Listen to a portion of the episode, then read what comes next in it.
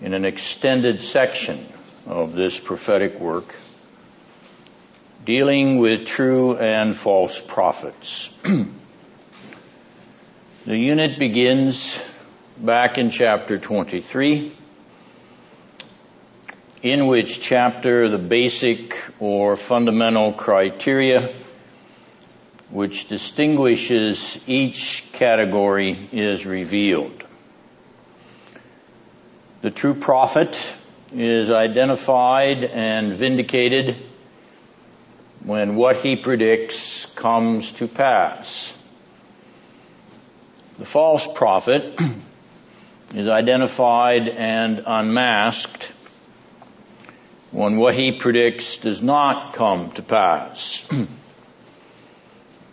this complements the pattern of Deuteronomy 13 where Moses himself indicated that this would be the way that you would know a true from a false prophet.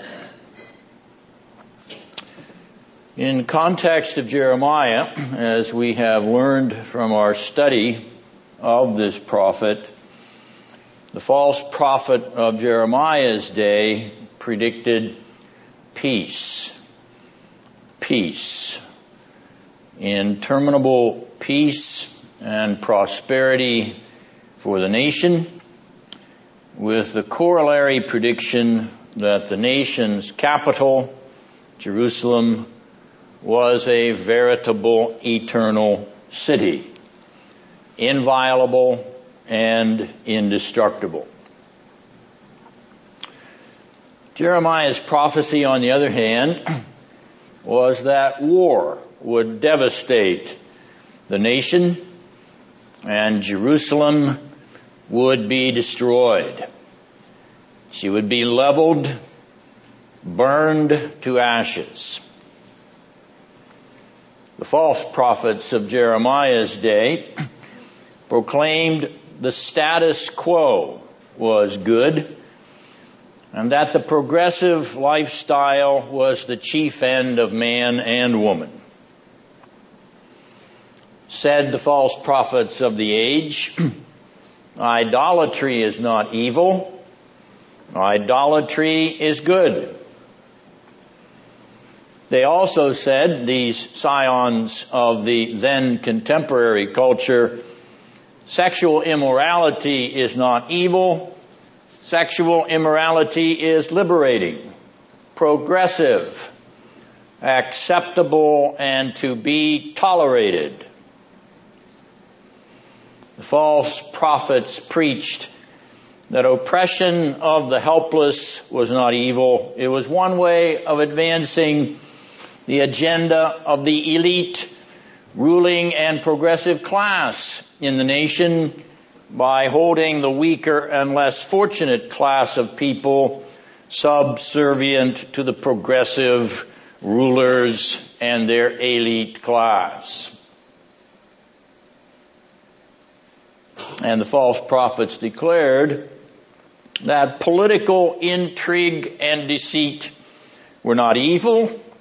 In fact, political deception, intrigue, stonewalling, and incompetence were good. Very good for them, their political allies, their cronies and their donors, their lackeys in every echelon of the culture of the nation and its capital. Chapter 24 of the book of Jeremiah contains a symbolic illustration of this contrast, this antithesis between the true and false prophets. The Lord God shows Jeremiah two baskets of figs placed before the temple in the nation's capital city. One basket contains very good figs. The other basket contains very bad figs. Figs which are rotten. Rotten through and through. And the false prophets of Jeremiah's day, those figs rotten to the center, these false prophets live in denial. Yes, false prophets live in denial. They had already been forewarned of Babylon's threat to Judah and Nebuchadnezzar's armed might unleashed against Jerusalem. In Nebuchadnezzar's first year as king of Babylon, 605 BC, he and his army in pursuit of Pharaoh Necho of Egypt had besieged Jerusalem for the first time. Note Jeremiah 46 2 and Daniel 1 1. Out of that siege, Nebuchadnezzar had deported Daniel and his three friends to captivity in Babylon. Note that chapter 25 of this section of Jeremiah contains the prophet's speech in that fourth year of King Jehoiakim, which was also the year 605 BC. Though Nebuchadnezzar subsequently withdrew, leaving Jerusalem and Judah intact, he nonetheless had reduced Jehoiakim to vassal or servant status, subject to the Babylonian Empire in the place of the Egyptian Pharaoh whose vassal Jehoiakim had previously been.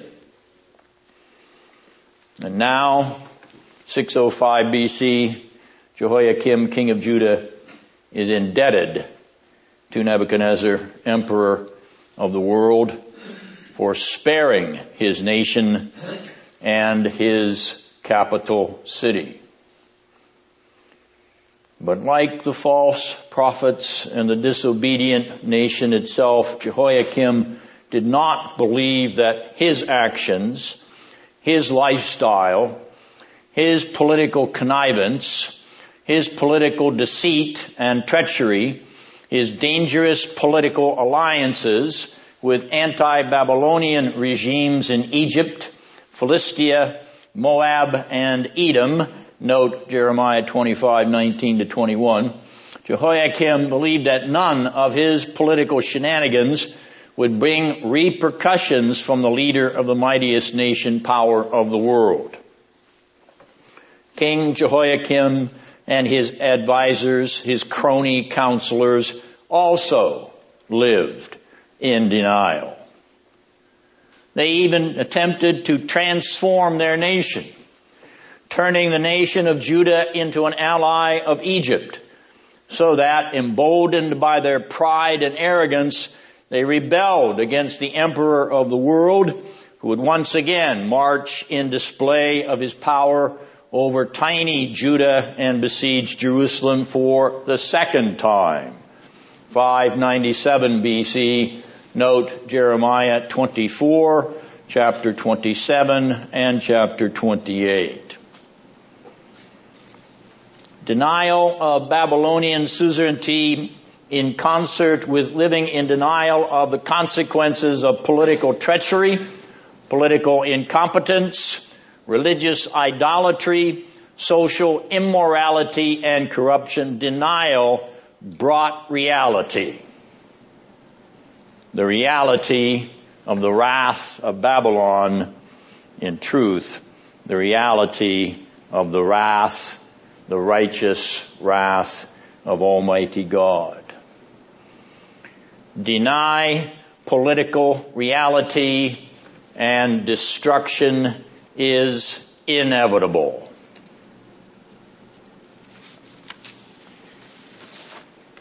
You may chant peace, peace, peace until the enemy is at the gates.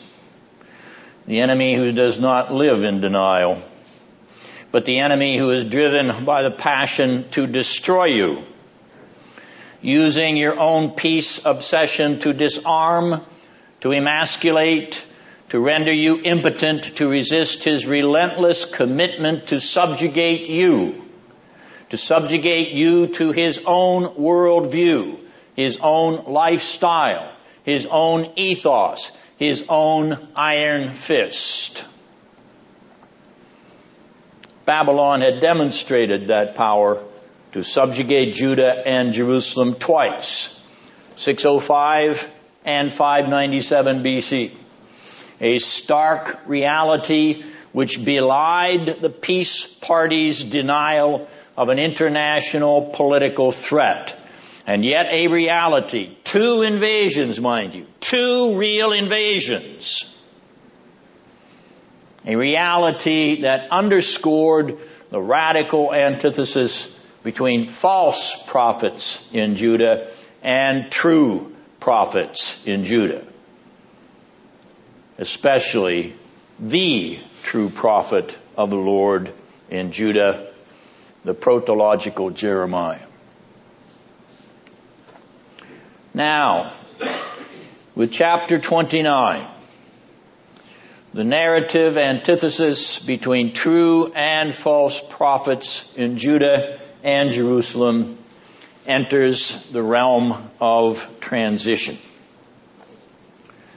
Transition from the false security of the status quo, me-centered progressives to the end of that very era, the end of that lavish capital city lifestyle, the fiery, bloody death of that smug, elitist, self-centered, lascivious nation. The truth of the true prophet is the truth of God's dealing out evil for evil. Denying evil as evil, denying good as good, only invites the wrath and judgment of God. The principle is built into the very fabric of the universe and can no more be invaded, evaded inevitably than Jerusalem can evade destruction in 586 BC.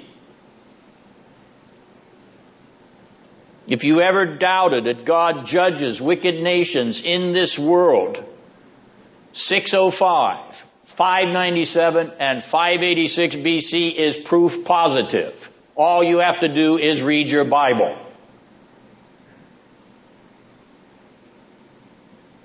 Jeremiah not only prophesies the truth as a true prophet of the Lord, he also enters the narrative transition, the narrative transition between the present and the future certain destruction of the nation and its capital city. That transition is the shift from nation state to exilic captive. The transitional shift from Judah to Babylonia, from Jerusalem to Babylon. Jeremiah experiences the finality of an era passing away in God's wrath, but he also experiences the beginning of a new era transition of life in exile. Life in a strange and alien land. With chapter 29, we contemplate life for the people of God in a transitional era. God's people in Gentile territory, under Gentile power and rule. God's people in a city not Jerusalem, a capital city, not Zion. And to this transitional exilic community, to these people of God among the Gentiles, Jeremiah reveals God's will for an age of transition. Chapter 29. He writes a letter he writes an epistle to this community of God's people in Babylonian captivity and reveals God's will for them while they remain in a land other than Canaan, while they dwell in a city other than Jerusalem. The climax of the true prophet versus false prophet unit of Jeremiah chapters 23 to 29 is this letter. This epistle, which addresses the transition God has decreed for his people even in exilic Gentile circumstances. Do not be deceived. It is also a redemptive historical foreshadowing device. This people is called to remain faithful to the Lord even in exile. This people is called to rest on the promises of God and His rich grace even in exile. This people is called to submit to God's will for their pilgrim status in a strange land. This people is called to wait, to wait, and to wait for the era of death transitioned by exile, waiting for that era to be replaced by a new age of restoration, resurrection, repatriation. Restoration, resurrection, repatriation to a new Israel, relocation to a new Jerusalem, restoration to a new Canaan. The prophet Jeremiah's story is an existential witness to this age of transition, for he is the prophet to those who wait.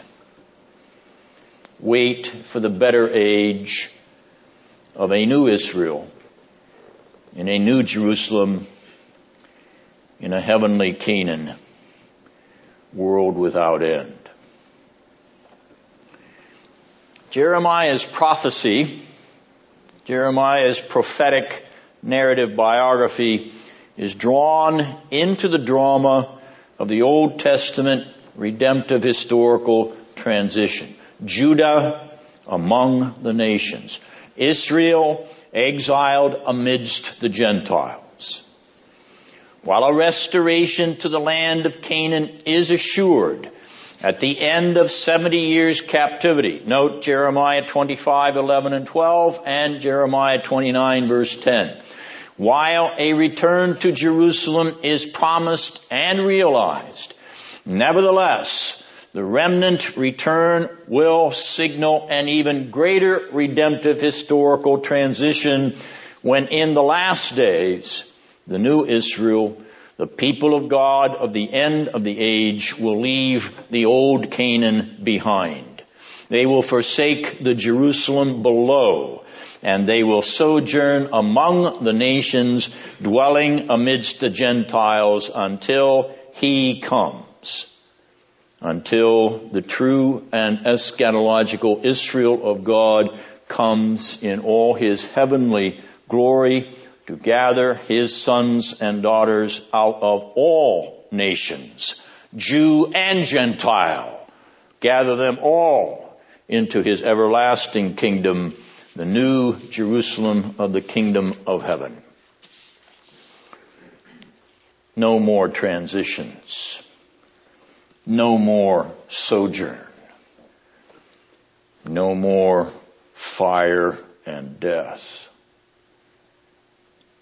but grace upon grace, life everlasting at the feet of Jeremiah's Lord and Savior, our Lord and Savior, the Son of God, the Lord Jesus Christ, the eschatological Jeremiah.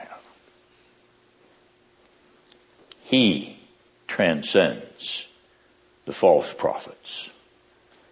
He transcends the political traitors and incompetents. He is the sweet object of worship, making all idol worship an abomination. He is the pure and spotless Son of Man, whose beloved bride is ever chaste and ever faithful to him as he is to her.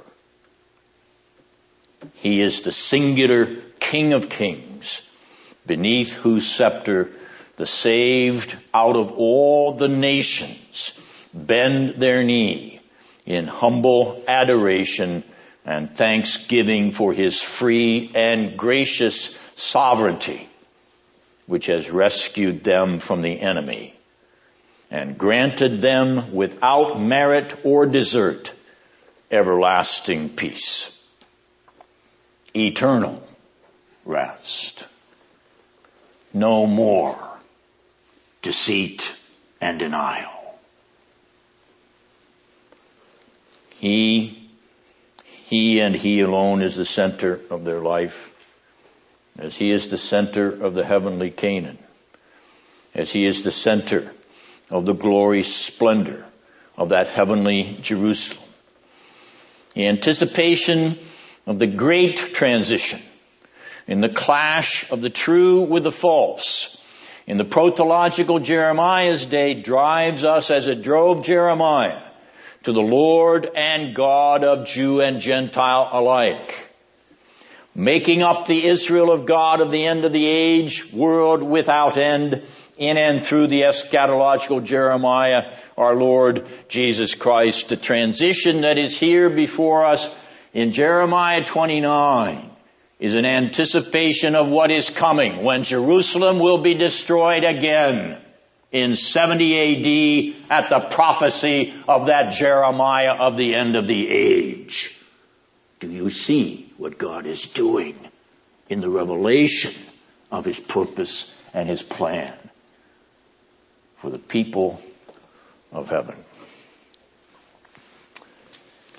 All right, well, let us consider the structure of this unit, namely this section on true and false prophets in chapter 23 to 29, noting the symmetries or the parallelisms which in two separate units sandwich prominent symbolic acts. The structure here is intentional. It virtually leaps out from the page of this section, the pages of this section, to invite you to contemplate what the prophet is doing in arranging his prophetic material. You will notice that there is a general section on true and false prophets, generalizing their principles and their character. And then there is a specific unit, chapters 26 to 29, in which we have a specific illustration of true and false prophets by way of illustrative biographical cameos. We actually put names and faces upon these true and false prophets who practice these general principles of verita, veracity and falsehood, duplicity.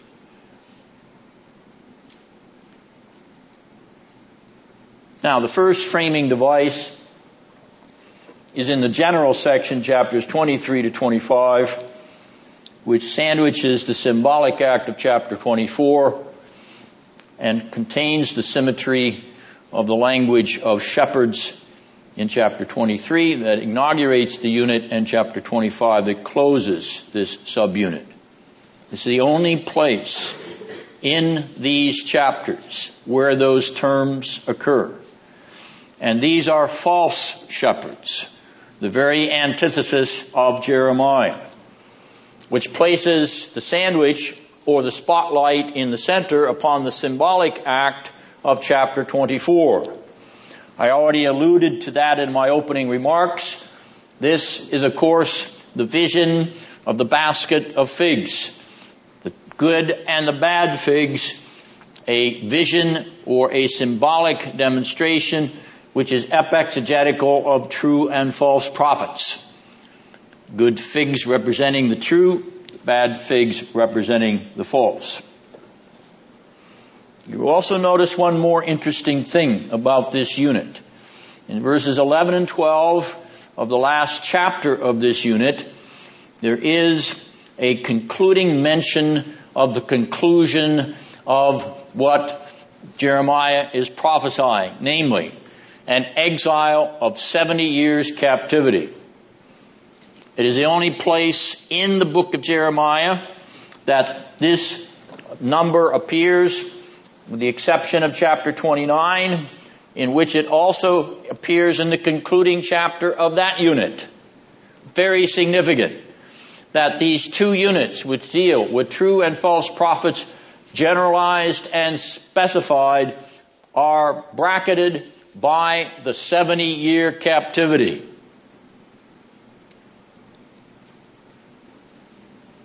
Now, with respect to chapters 26 and 29, as I've already alluded, there are specific illustrations. We move from the general to the specific here in this second subunit.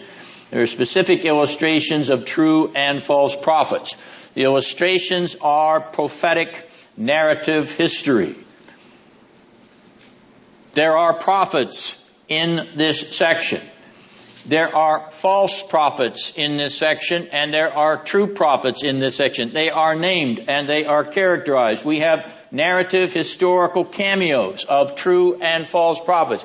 We move then from the general characteristics of what a true and false prophet are in 23 to 25 to specific illustrations of true and false prophets in 26 to 29. Who do we meet in chapter 26? We meet first of all the true prophet Jeremiah. And you recall that they wanted to seize him and kill him in that chapter. But the elders remembered another true prophet, the prophet Micah, who had also predicted the captivity of Judah and Jerusalem. And so they spared Jeremiah.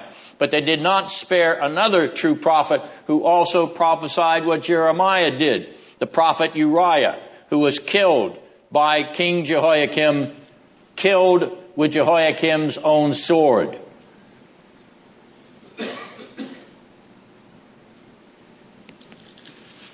The antithesis of this unit are the false prophets in chapters 28 to 29. In chapter 28, we have the incident of Hananiah, the false prophet who breaks the yoke from Jeremiah's neck.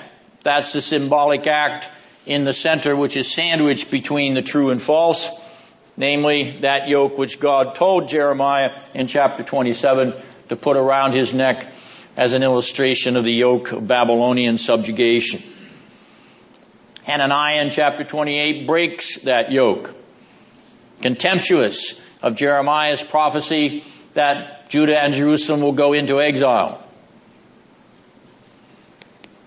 Then in chapter 29, we meet three other false prophets. Ahab, Zedekiah, and Shemaiah. We'll look at them in some detail later on.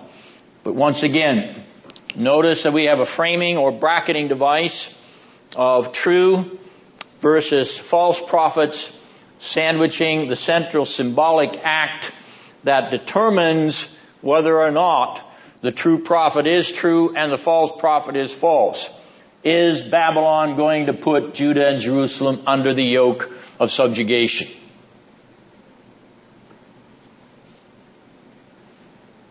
Now in 2910, at the end of this uh, second subunit, we have a reference to the 70 years captivity again.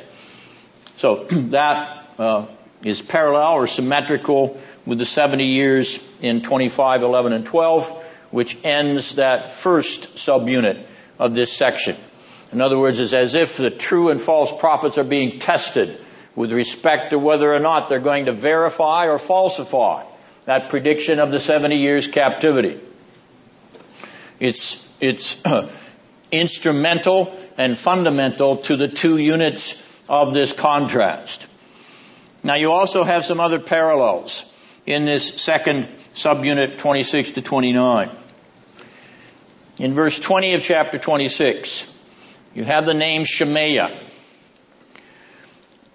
You also have that name in chapter 29 verse 24. Only you'll notice if you caught on there when I listed the four false prophets, on that line opposite 28 and 29 in your outline.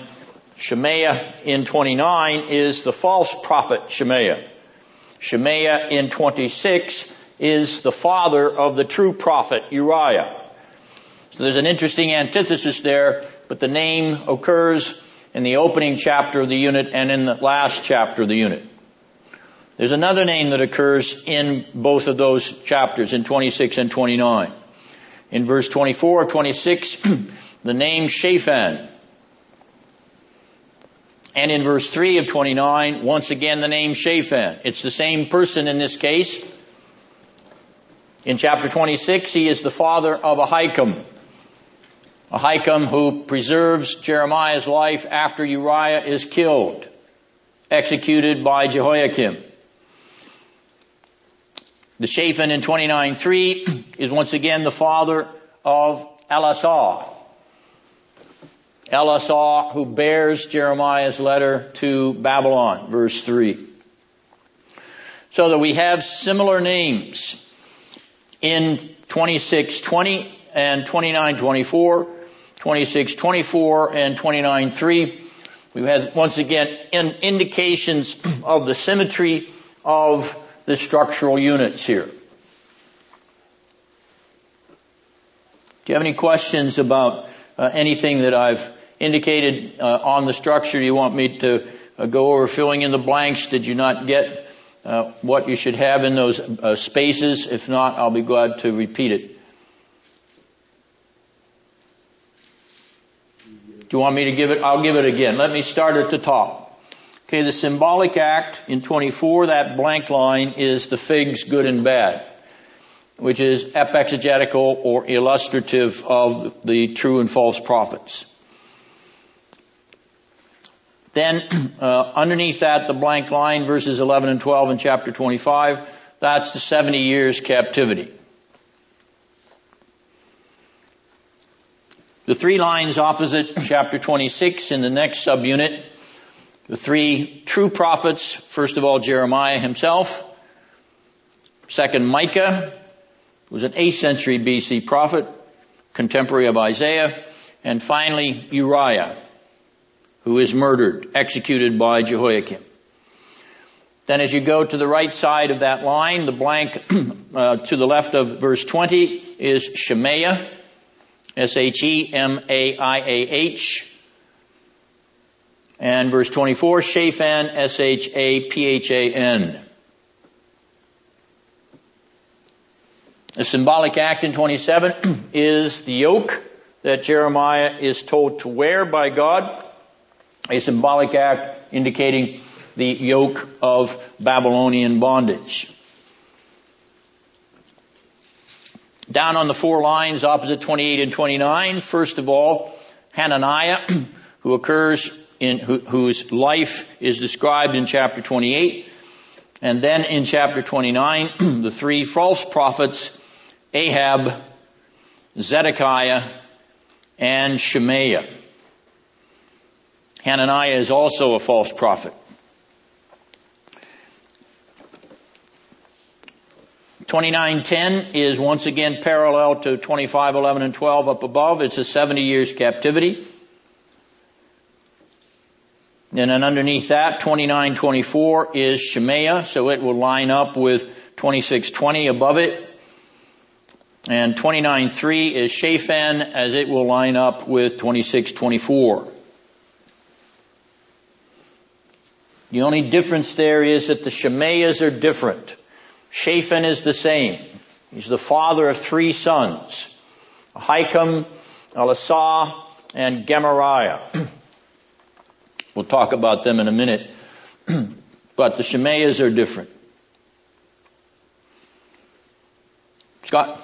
Since it looks like from your outline you're just going to be, you're going to be discussing chapter 29 after this, I'm wondering, do you see any uh, significance to the fact that you've got the symbolic act in chapter 24 in between the false and and then, then the symbolic act. Obviously, you do. You label symbolic act in both cases. Um, so, is there is something interesting that you could that you'd like to comment on in terms of that? The, sand, the sandwich device is featuring or focusing this illustration, which vindicates Jeremiah as a true prophet, even as he sees the vision of the figs and even as he wears the yoke.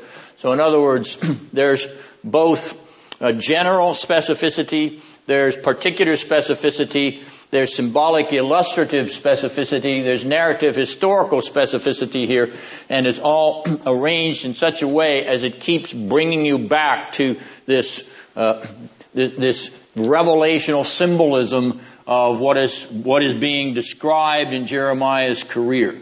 Namely, he is the true prophet of God who stands against the false, even as Uriah and Micah, although Micah is not his contemporary, Uriah is. So yes, the, the, the symbolic act is sandwiched because it's at the center of this whole discussion of true and false prophet. It is actually God's revelatory endorsement in terms of a visionary experience in the case of the figs and an actual existential experience, a, a everyday experience for Jeremiah as he walks around Jerusalem with this yoke around his neck. I'm assuming you're going to say yes to this, but based on what you said, but do you think this uh, emphasizes for Jeremiah, you mentioned this incarnational theme, you see, and, and, obviously this is something that you know I don't see so much in Isaiah as I see here, based on your structure. I've thought about Isaiah for a while. Is, is it this this kind of repetitious theme emphasize that incarnational motif? I think it's drawing him into that identification. Um, I think what's significant about this 29th chapter, as I indicated in my opening remarks, is that he's he's moving beyond his identity with Judah and Jerusalem. He's moving into his own identity as a pilgrim as he will be pirated and taken down into Egypt. He will be taken into exile since he's anticipating this transition in the history of redemption that is going to come, that the old Israel has to learn this pattern, even though there's a restoration out of it. That is a sub-eschatological drama. The semi-eschatological drama of the New Testament will be that there is no return to Jerusalem. Jerusalem will be Jerusalem delenda. Jerusalem will be destroyed. And that pilgrim generation will now merge itself into all the nations. And of course, the fully consummate eschatological is that heavenly Jerusalem, which is not earthly at all. It's completely transcendent and permanent. So we have this, this unfolding pattern, this progressively unfolding organic pattern of leaving that old earthly arena behind, uh, the sub-eschatological Old Testament, the semi-eschatological New Testament, the consummately eschatological heavenly and eternal. If that makes sense to you. It does, but I'm, is that within, I'm thinking incarnational in terms of him being a foretaste of Christ, right. before. You know, right. Because Christ himself, see, see the, the, the, restoration of, of uh, Jerusalem in Jeremiah's prediction is an earthly restoration. Christ doesn't have a restoration in Jerusalem. Jerusalem's destroyed in 70 AD. It's the mission of the church. It's the church going out into the nations. Okay, so there is no city on earth in the semi-eschatological uh, era. So Christ himself is embodying that as he sends them out in the Great Commission in Matthew 28. So when we come then to the next stage, there, there is only one further development of that. That is where Christ himself is permanently embodied. That's where he is glorified in his incarnate state in the eternal Jerusalem, the heavenly Canaan. The, from, from, from the protological Jeremiah tasting this in terms of the Old Testament experience, okay, then embodying it himself in the sense that he experiences exile into Christ, who himself becomes the chief pilgrim and sojourner, etc. Okay, does that make sense? Okay, yeah, these transitional shifts. At least that's the way I see it. Um, something, uh, something far more remarkable is going on here than just Jeremiah writing a letter. You know, he's writing a letter which is in, it, uh, prophetic in its own right. See, it's a it's a piece of prophecy which deals with the great transitional shift which the Old Testament Israel is going to experience in measure, earthly, physically, externally, and uh, New Testament Israel is going to experience semi-eschatologically and transcendent, uh, consummate uh, Israel or consummate people of God are going to experience perfectly. Any other questions about the structure? All right, now, uh, let's have someone read verse 2 of Jeremiah 29 and read it nice and loud and clearly so that we can all hear it. Anybody like to do that? Go ahead, Art. This was after King Jehoiachin and the queen mother, the court officials, and the leaders of Judah and Jerusalem, the craftsmen and the artisans, had gone into exile from Jerusalem. Okay, thank you, Art. Now, uh, you had read Jehoiakim in uh, verse 2. Is that what your Bible says? Mine says Jehoiachin. Jehoiakim? Chin. Chin. Well, the CH is pronounced like a K. Jehoiakim. Okay. Okay? Uh, now, uh, that's not really what the Hebrew text says. What does the Hebrew text say? I have to call on Ben. It's Jeconiah. Yeah, it's Jeconiah. Is that an NIV? Yes. Yes. Well, we could have counted on that. that that's not what the text says. All right. And it, and it blows one of the questions I wanted to ask, you see. Because I wanted to ask you who Jeconiah was. All right. So now, now you've given it away. It's Jehoiachin. Now, let's take a look at the Chronicle of the Chaldean King, which is printed there on your outline. Uh, first of all, what's Chaldean mean? Anyone? Babylonian? Babylonian. Very good. What's a chronicle? historical fact. Historical fact. It's historical fact. It's a record of historical facts. It's like the annals or the historic chronicles, right? So this chronicle of the Babylonian kings is a piece of a tablet that was found in the 19th century, put in the British Museum, was translated in 1956 by Donald J. Wiseman. And let's take, let's read this. So I'm going to ask somebody to read that's quotation from the Chronicle of the Chaldean Kings. Read it out bright and loud so everybody can hear it and let's follow as it's read. Robert, did you want to read that? Okay. In the seventh year, the month of Kislev, the king of Akkad mustered his troops, marched to Hatti-land, and encamped against the city of Judah. And on the second day of the month, Adar, he seized the city and captured the king.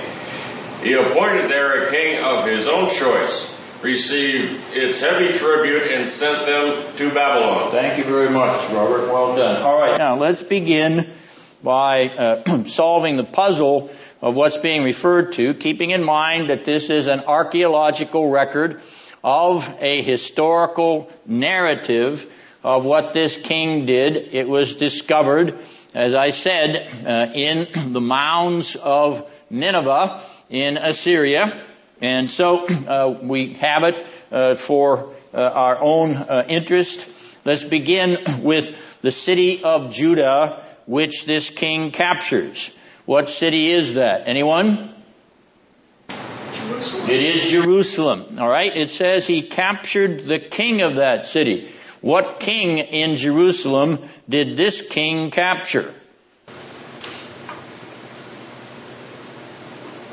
Jehoiachin. Jehoiachin. Correct. Jehoiachin. Verse 2 of Jeremiah 29 2.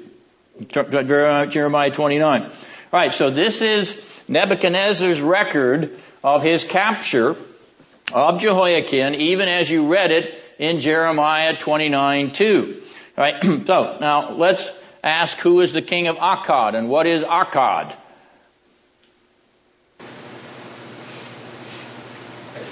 Who is the king? Who captured Jehoiachin? Nebuchadnezzar. It's Nebuchadnezzar. Okay, so why is he called the king of Akkad and not the king of Babylon? There's a language called Akkadian. That's where it gets its name. It comes from Akkad. It's a region.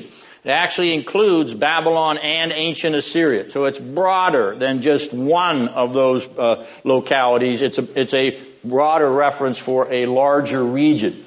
Okay, so Nebuchadnezzar is the king of the whole region. He's king of Babylon and Assyria, or what was left of Assyria. So he's king of Akkad. All right, now it says that he came, he appointed a king of his own choice. So he captured King Jehoiachin, who is the king of his own choice that he appointed.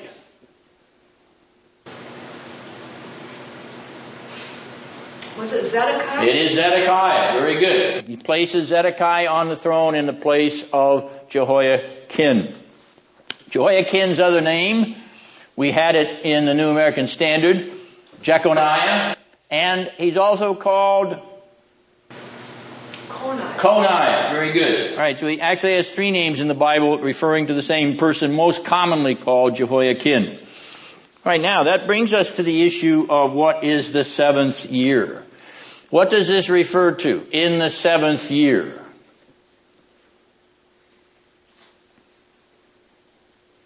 Okay, your head is up.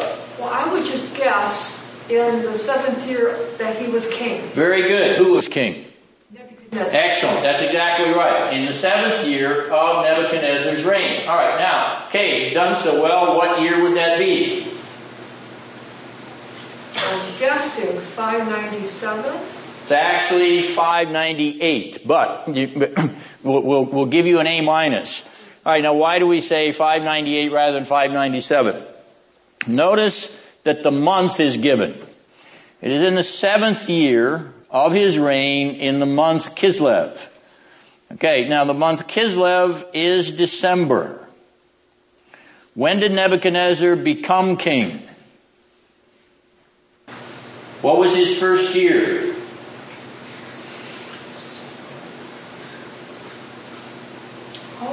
Oh, that 605? At 605 is oh his first year. Alright, so his seventh year. If you count the year in which he becomes king, you have seven years to 598, 498, 598, I'm sorry.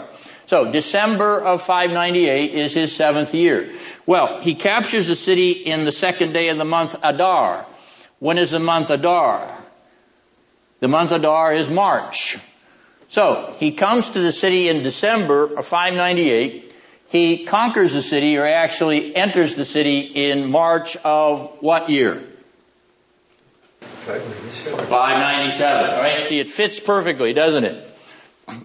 So here is this text from the Babylonian Chronicle telling you what Nebuchadnezzar was doing on this campaign, and it marches, excuse me, it matches exactly what you're being told from the Bible. And in fact, it's one of the ways in which we can date that biblical event, because we know when this year was. Seventh year, first through is 605, seventh year 598, the March after 598 is 597, that's when he took Jehoiachin, captured him, carried him off to Babylon. Neat. Keep digging. Keep digging over there. Okay. Take your break.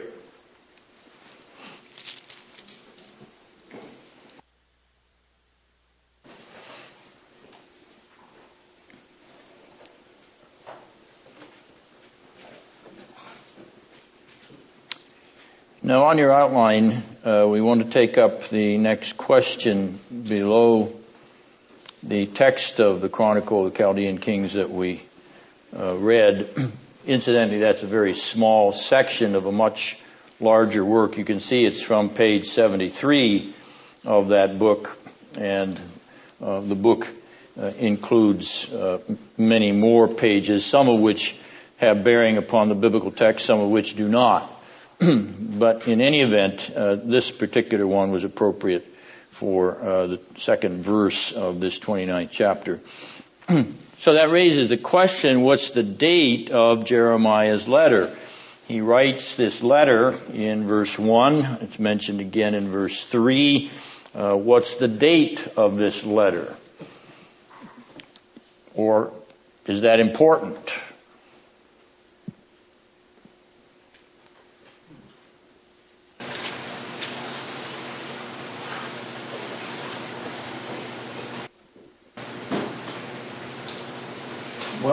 Is giving you a clue, isn't it, Ben? Well, I would say it must be, the, it must be between the second and the last uh, captivity. The last siege of Jerusalem. Okay. Now the fact that we have the second verse there, what does that suggest to you? Well, we sort of have to 597. It's close to 597. It'd have to be after 597 because he's already mentioning that Jehoiachin has been car- carried away. so this letter is sent after Jehoiachin has been carried off to captivity. now, are there any other letters in this chapter? Is Jeremiah's letter here uh, that begins in verse 4, the text begins in verse 4, is that the only letter that's in this chapter?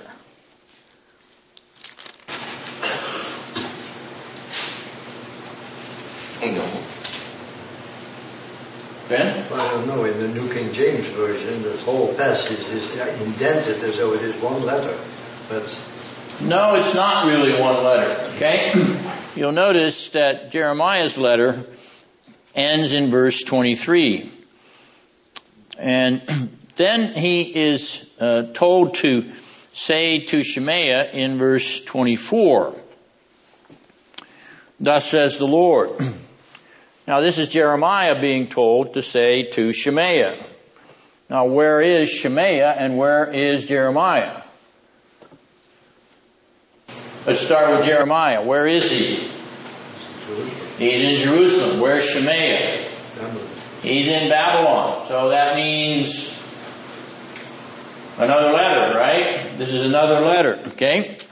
And in fact, in verse 29, we're told that there was another letter because Zephaniah reads that letter. So this is the letter of Shemaiah in Babylon to Zephaniah in Jerusalem dealing with Jeremiah who's also in Jerusalem.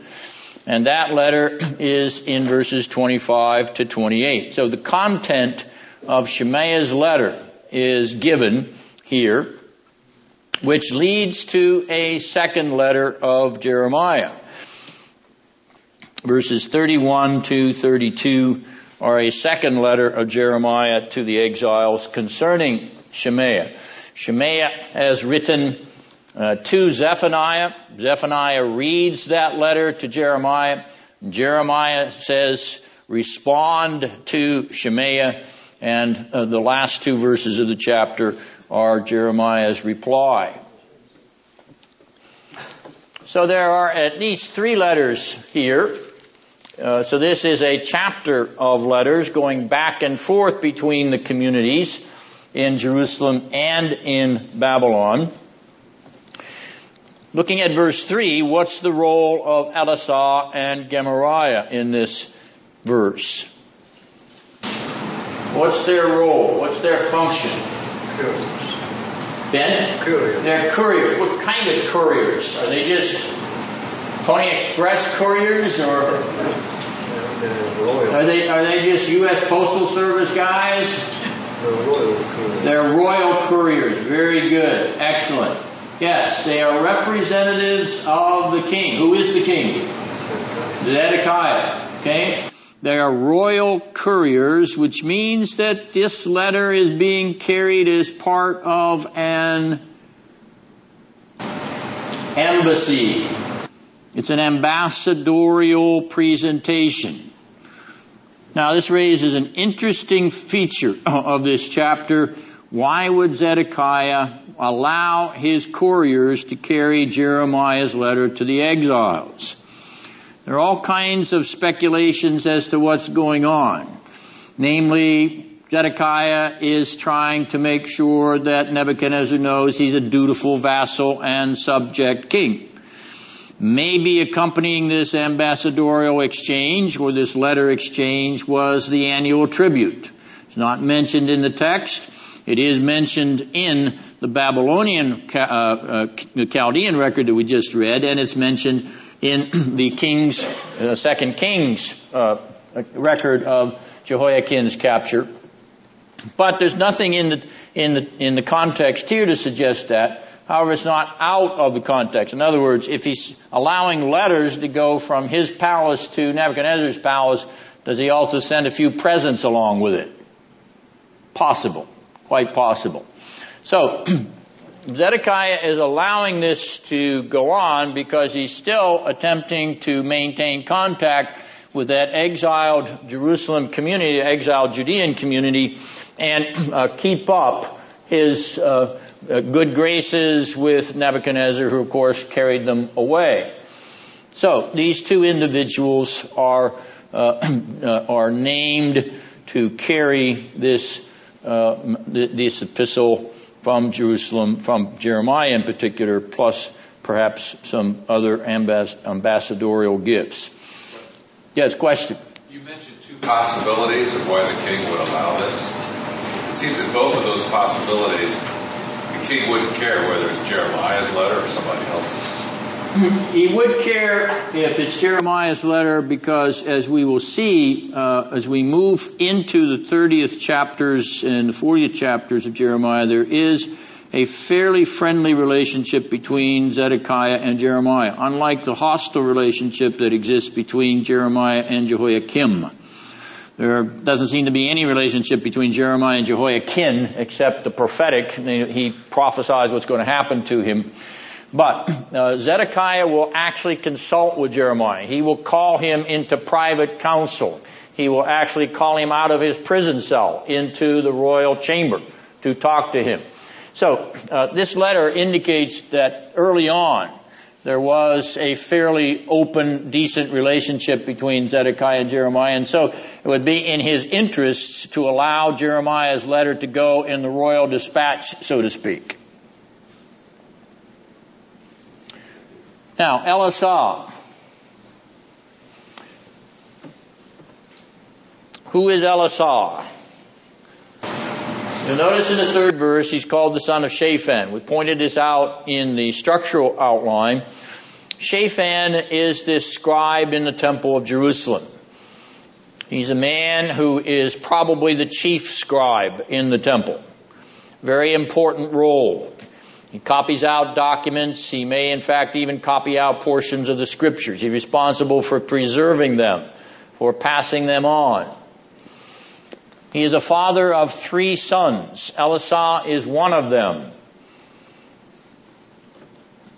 Ahikam in chapter 26 is another one. And the third one is Gemariah. He is not to be confused with the Gemariah of this verse. Okay, this Gemariah in verse 3 of chapter 29 is the son of Hilkiah. That Gemariah of Hilkiah is otherwise unknown.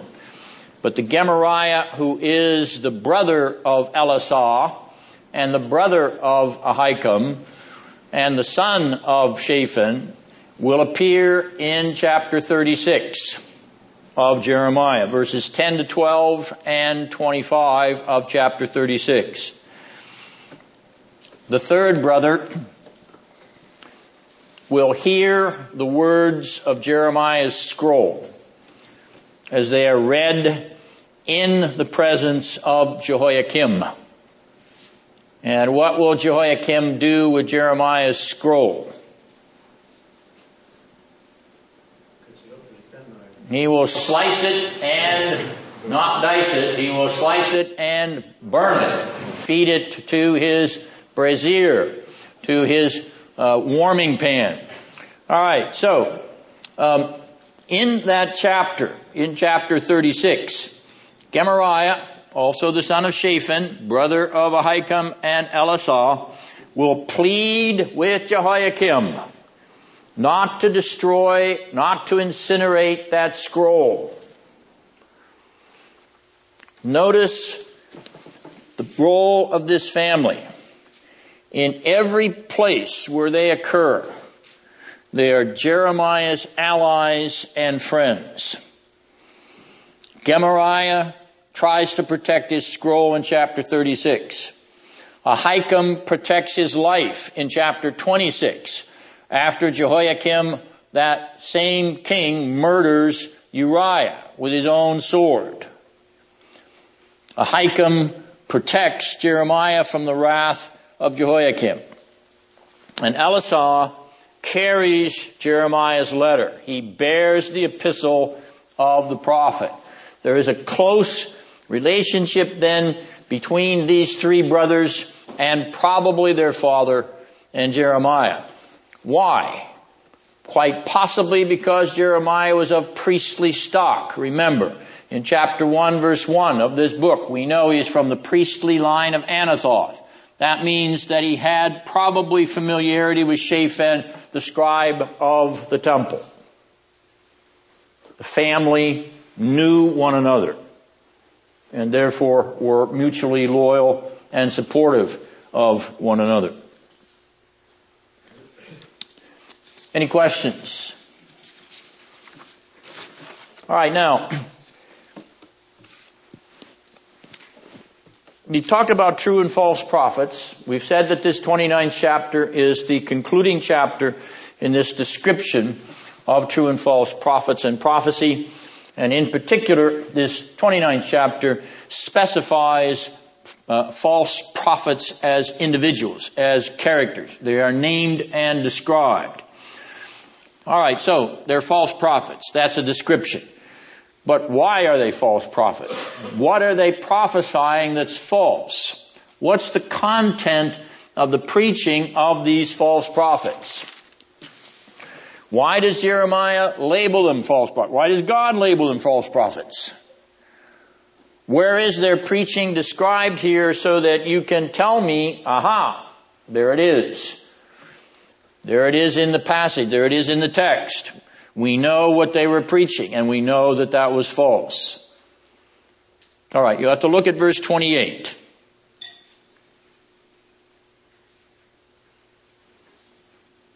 Verse 28 tells you what was false about the preaching of the false prophets.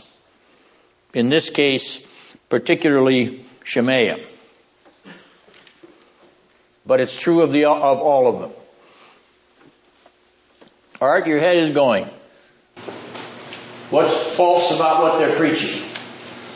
Well, it seems the point he's making is that they're going to be there for a long time. And he says, don't believe the false prophets. It seems logical to conclude there's, that they're saying something contrary to what Jeremiah is telling them. That is correct. Say, what are they saying? They're saying they're going to come back soon. They're going to come back soon. All right. So the exile is not going to be long. That's what they're saying. All right. So what? How long is it going to be? Now you have to go back to chapter 28. Chapter 28, verses 3 and 11. Because here is one of the false prophets, namely Hananiah. And what does he say about the length of the exile? Less than two years. Less than two years. What's Jeremiah saying? Seven. 70 years. So, the false prophets are saying this isn't going to last long. This is only a little glitch in the get along. Okay? This is just a little blip. See? So, we'll get over it soon. And Jeremiah says, don't believe them. You're not going to come back for nearly two generations. So the false prophets accuse Jeremiah of being a false prophet because they're the true prophets. And Jeremiah is accusing the false prophets of being false prophets because he's the true prophet. Okay? So, the central issue here is part of what structures the end of the two subunits. Notice that the 70 year captivity is crucial to the end of each of those subunits in chapter 25 and in chapter 29. It's the only place in the book of Jeremiah where the, the 70 years captivity is predicted. The only place. Very significant for what's at stake here. True versus false prophecy. But there's more than that. It's not just that they're telling a lie. They're not saying the truth. There's an irony here an antithetical irony. What are the false prophets saying about the people in Jerusalem?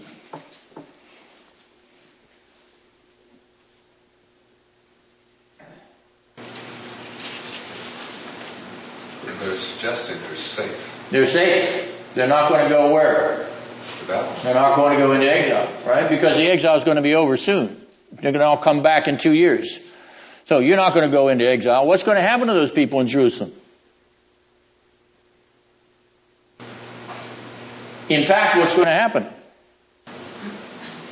They're going to be killed. They're going to die. They're going to die. Now there's going to be a remnant of them that's going to go down into Egypt and some of them are going to be left, the poor are going to be left in the land, that is true. But the majority of that nation is going to be destroyed. They're going to be killed when Nebuchadnezzar lays the city down and he razes the city finally in 586. So the false prophets are saying to the people in Jerusalem, you're going to live. In fact, they're going to die. And what is Jeremiah saying about those people in Jerusalem? The very antithesis. You're going to die, you're not going to live. And that applies also to the so-called dead people that have gone off to Babylon. They're actually the ones that are going to live and return. So, the message of life and death is opposite here. The false prophet says, you're not going to die, you're going to live. The true prophet is saying, you are going to die, you're not going to live.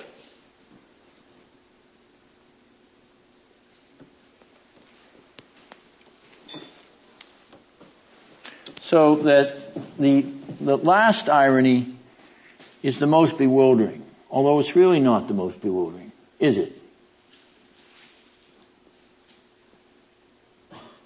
Because people believe what they want to hear. All you have to do is feed them with what they want to hear, and they'll believe it. Because it satisfies their jollies. It satisfies their sense of pleasure. It satisfies their sense of security. It satisfies their sense of self-esteem. It satisfies their sense of no accountability. Tell them what they want to hear. And you'll have stadiums full of them listening to you. You can even get 20,000 out on a Sunday morning in a mega church. All you have to do is tell them what they want to hear.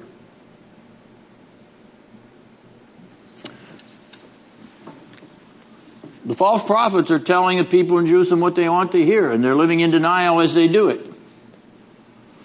Because they've already been warned. They've already seen that army outside the walls of that city twice. Third time's a charm.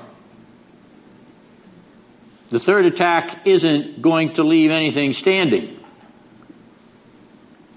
But they still believe they still believe the guy that says everything's going to be rosy.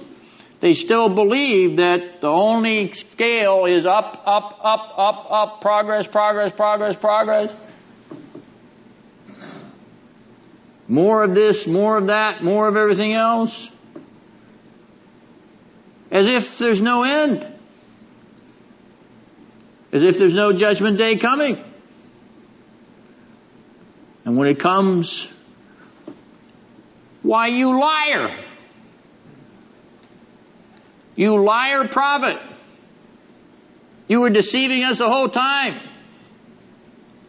All you were doing was building your own reputation. All you were doing was promoting yourself. All you were doing was fancying yourself in the center of the spotlight. That's all you were doing.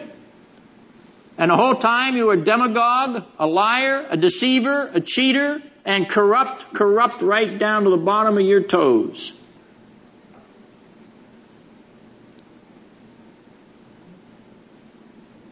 A lot of dead people suffered for those lies. A lot of dead people.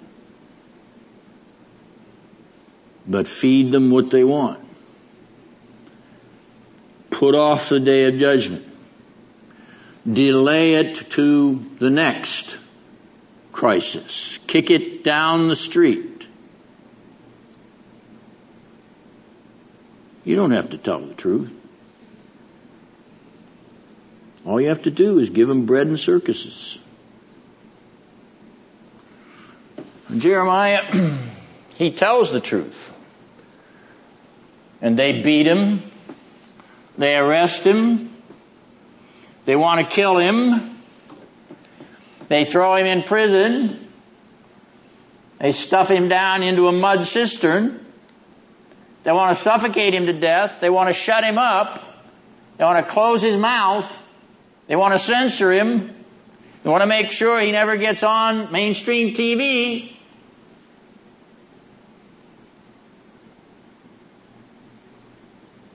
The guy that's telling the truth is the guy that's vindicated in the end. All right, so the people won't listen to the truth teller, but they love the liar.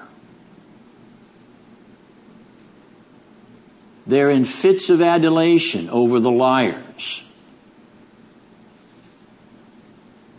They make idols of those liars. These are the truth tellers of our culture. We won't die. Everybody's coming back in two years. We're going to bring them all home from Babylon.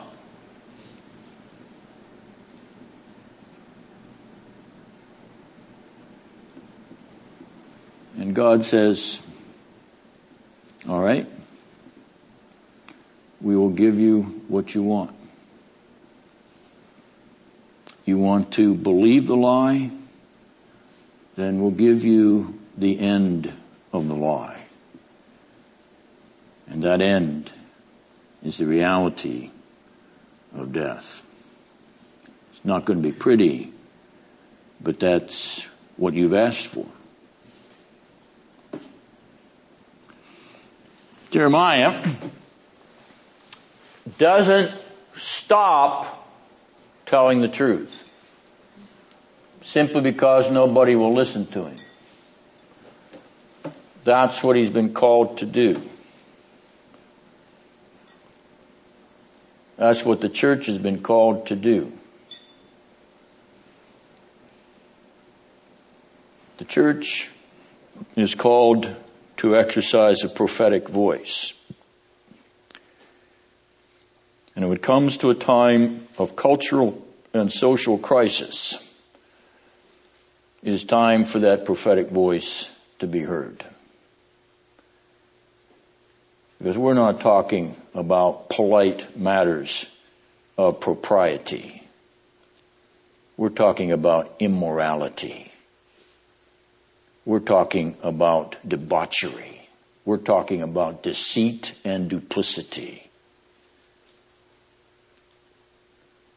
We're talking about a culture which is sinking into an abyss of sin which is so vile that you can't imagine some of the things that are in the back in, in, the back rooms that are being proposed as civil rights. You would be horrified to know what they're imagining.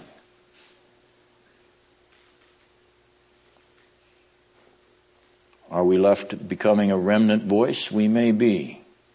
We may be. But this much is true.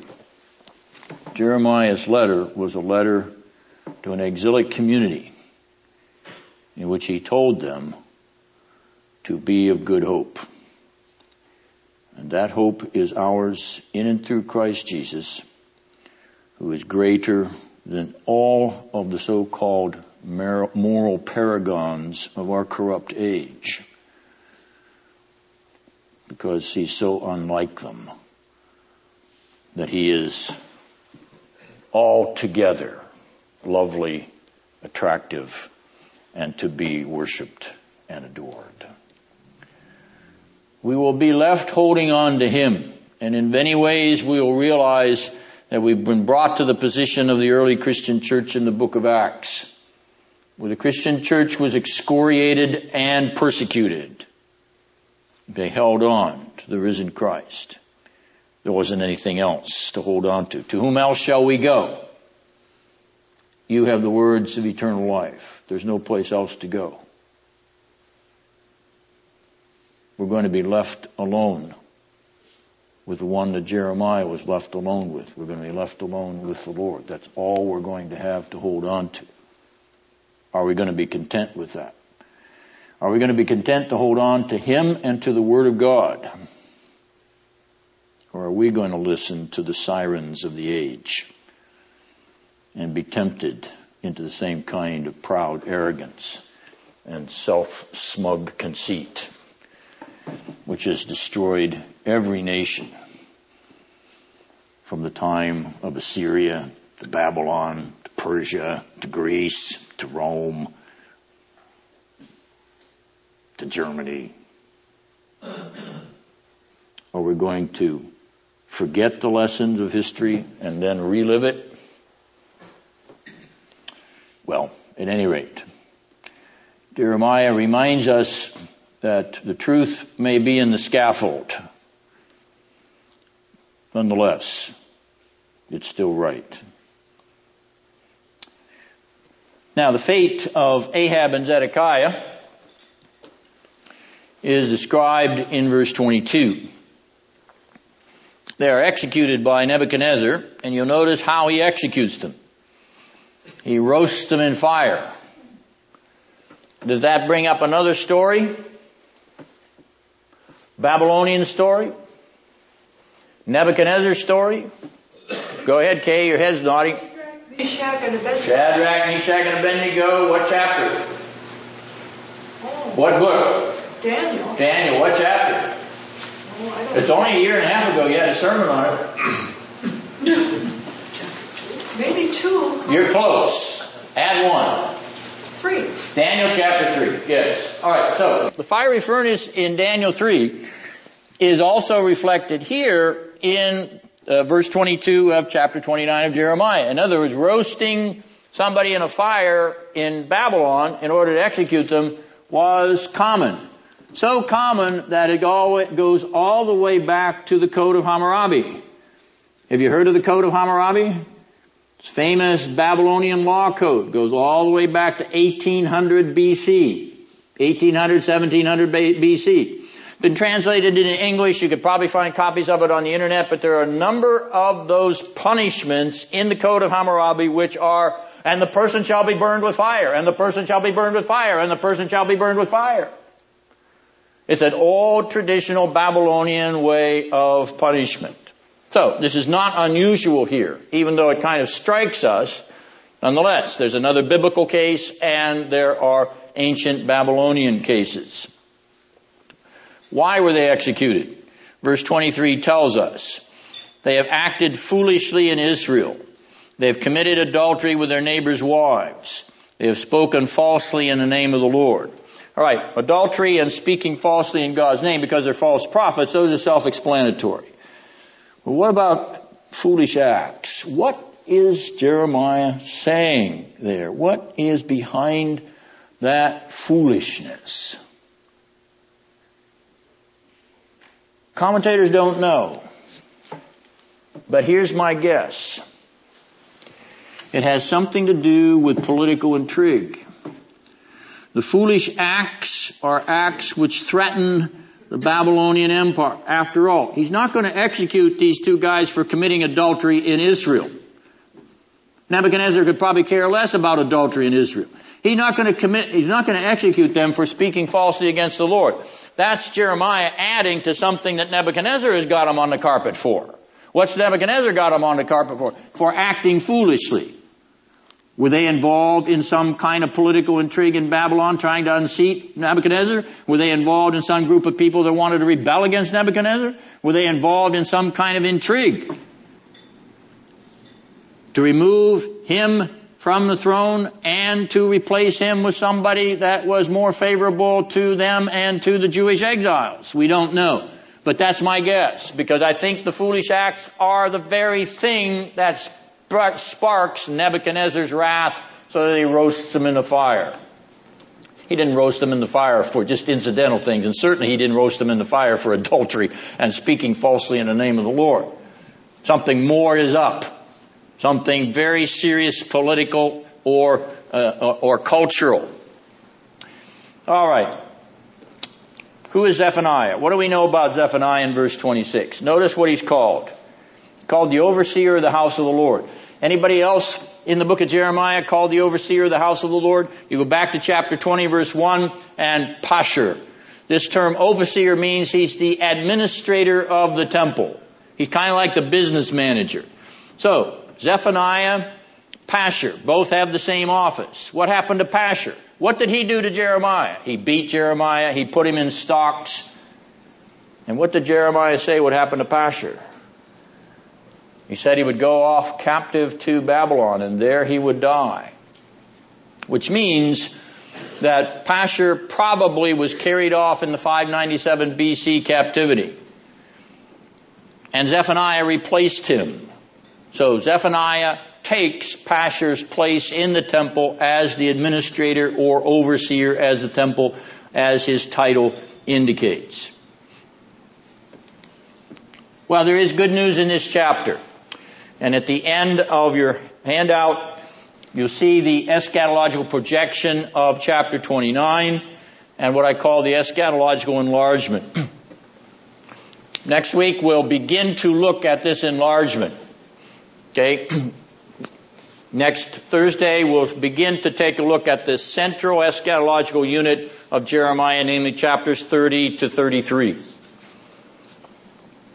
What we have in 29 is an introduction. What we have in 29 is a preview of what is going to be spelled out in great detail in chapters 30, 31, 32, and 33.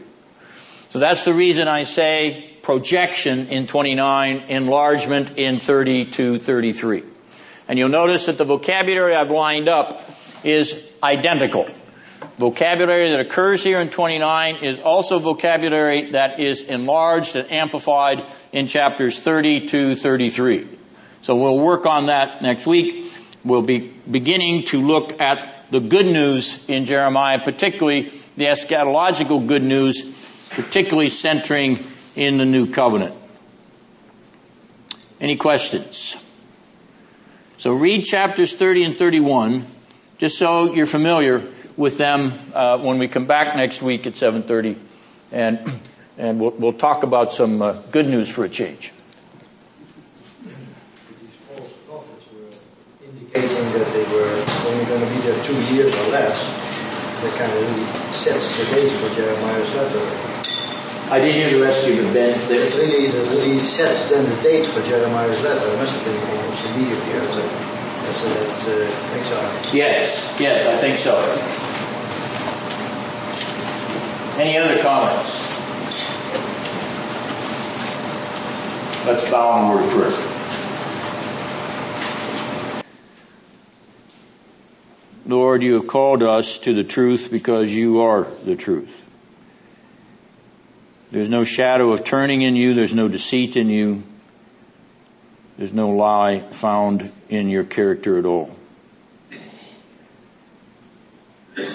We grieve over the falsehood that Jeremiah encountered.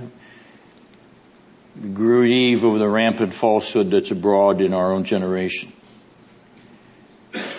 But because we know you as the truth and your son who is the incarnation the way, the truth, and the life, we are content to hold on to the truth of your word, to the truth of your own righteous and moral character, to the truth of the kingdom of heaven. We are content to hold on to those riches and to face our own generation and our own age.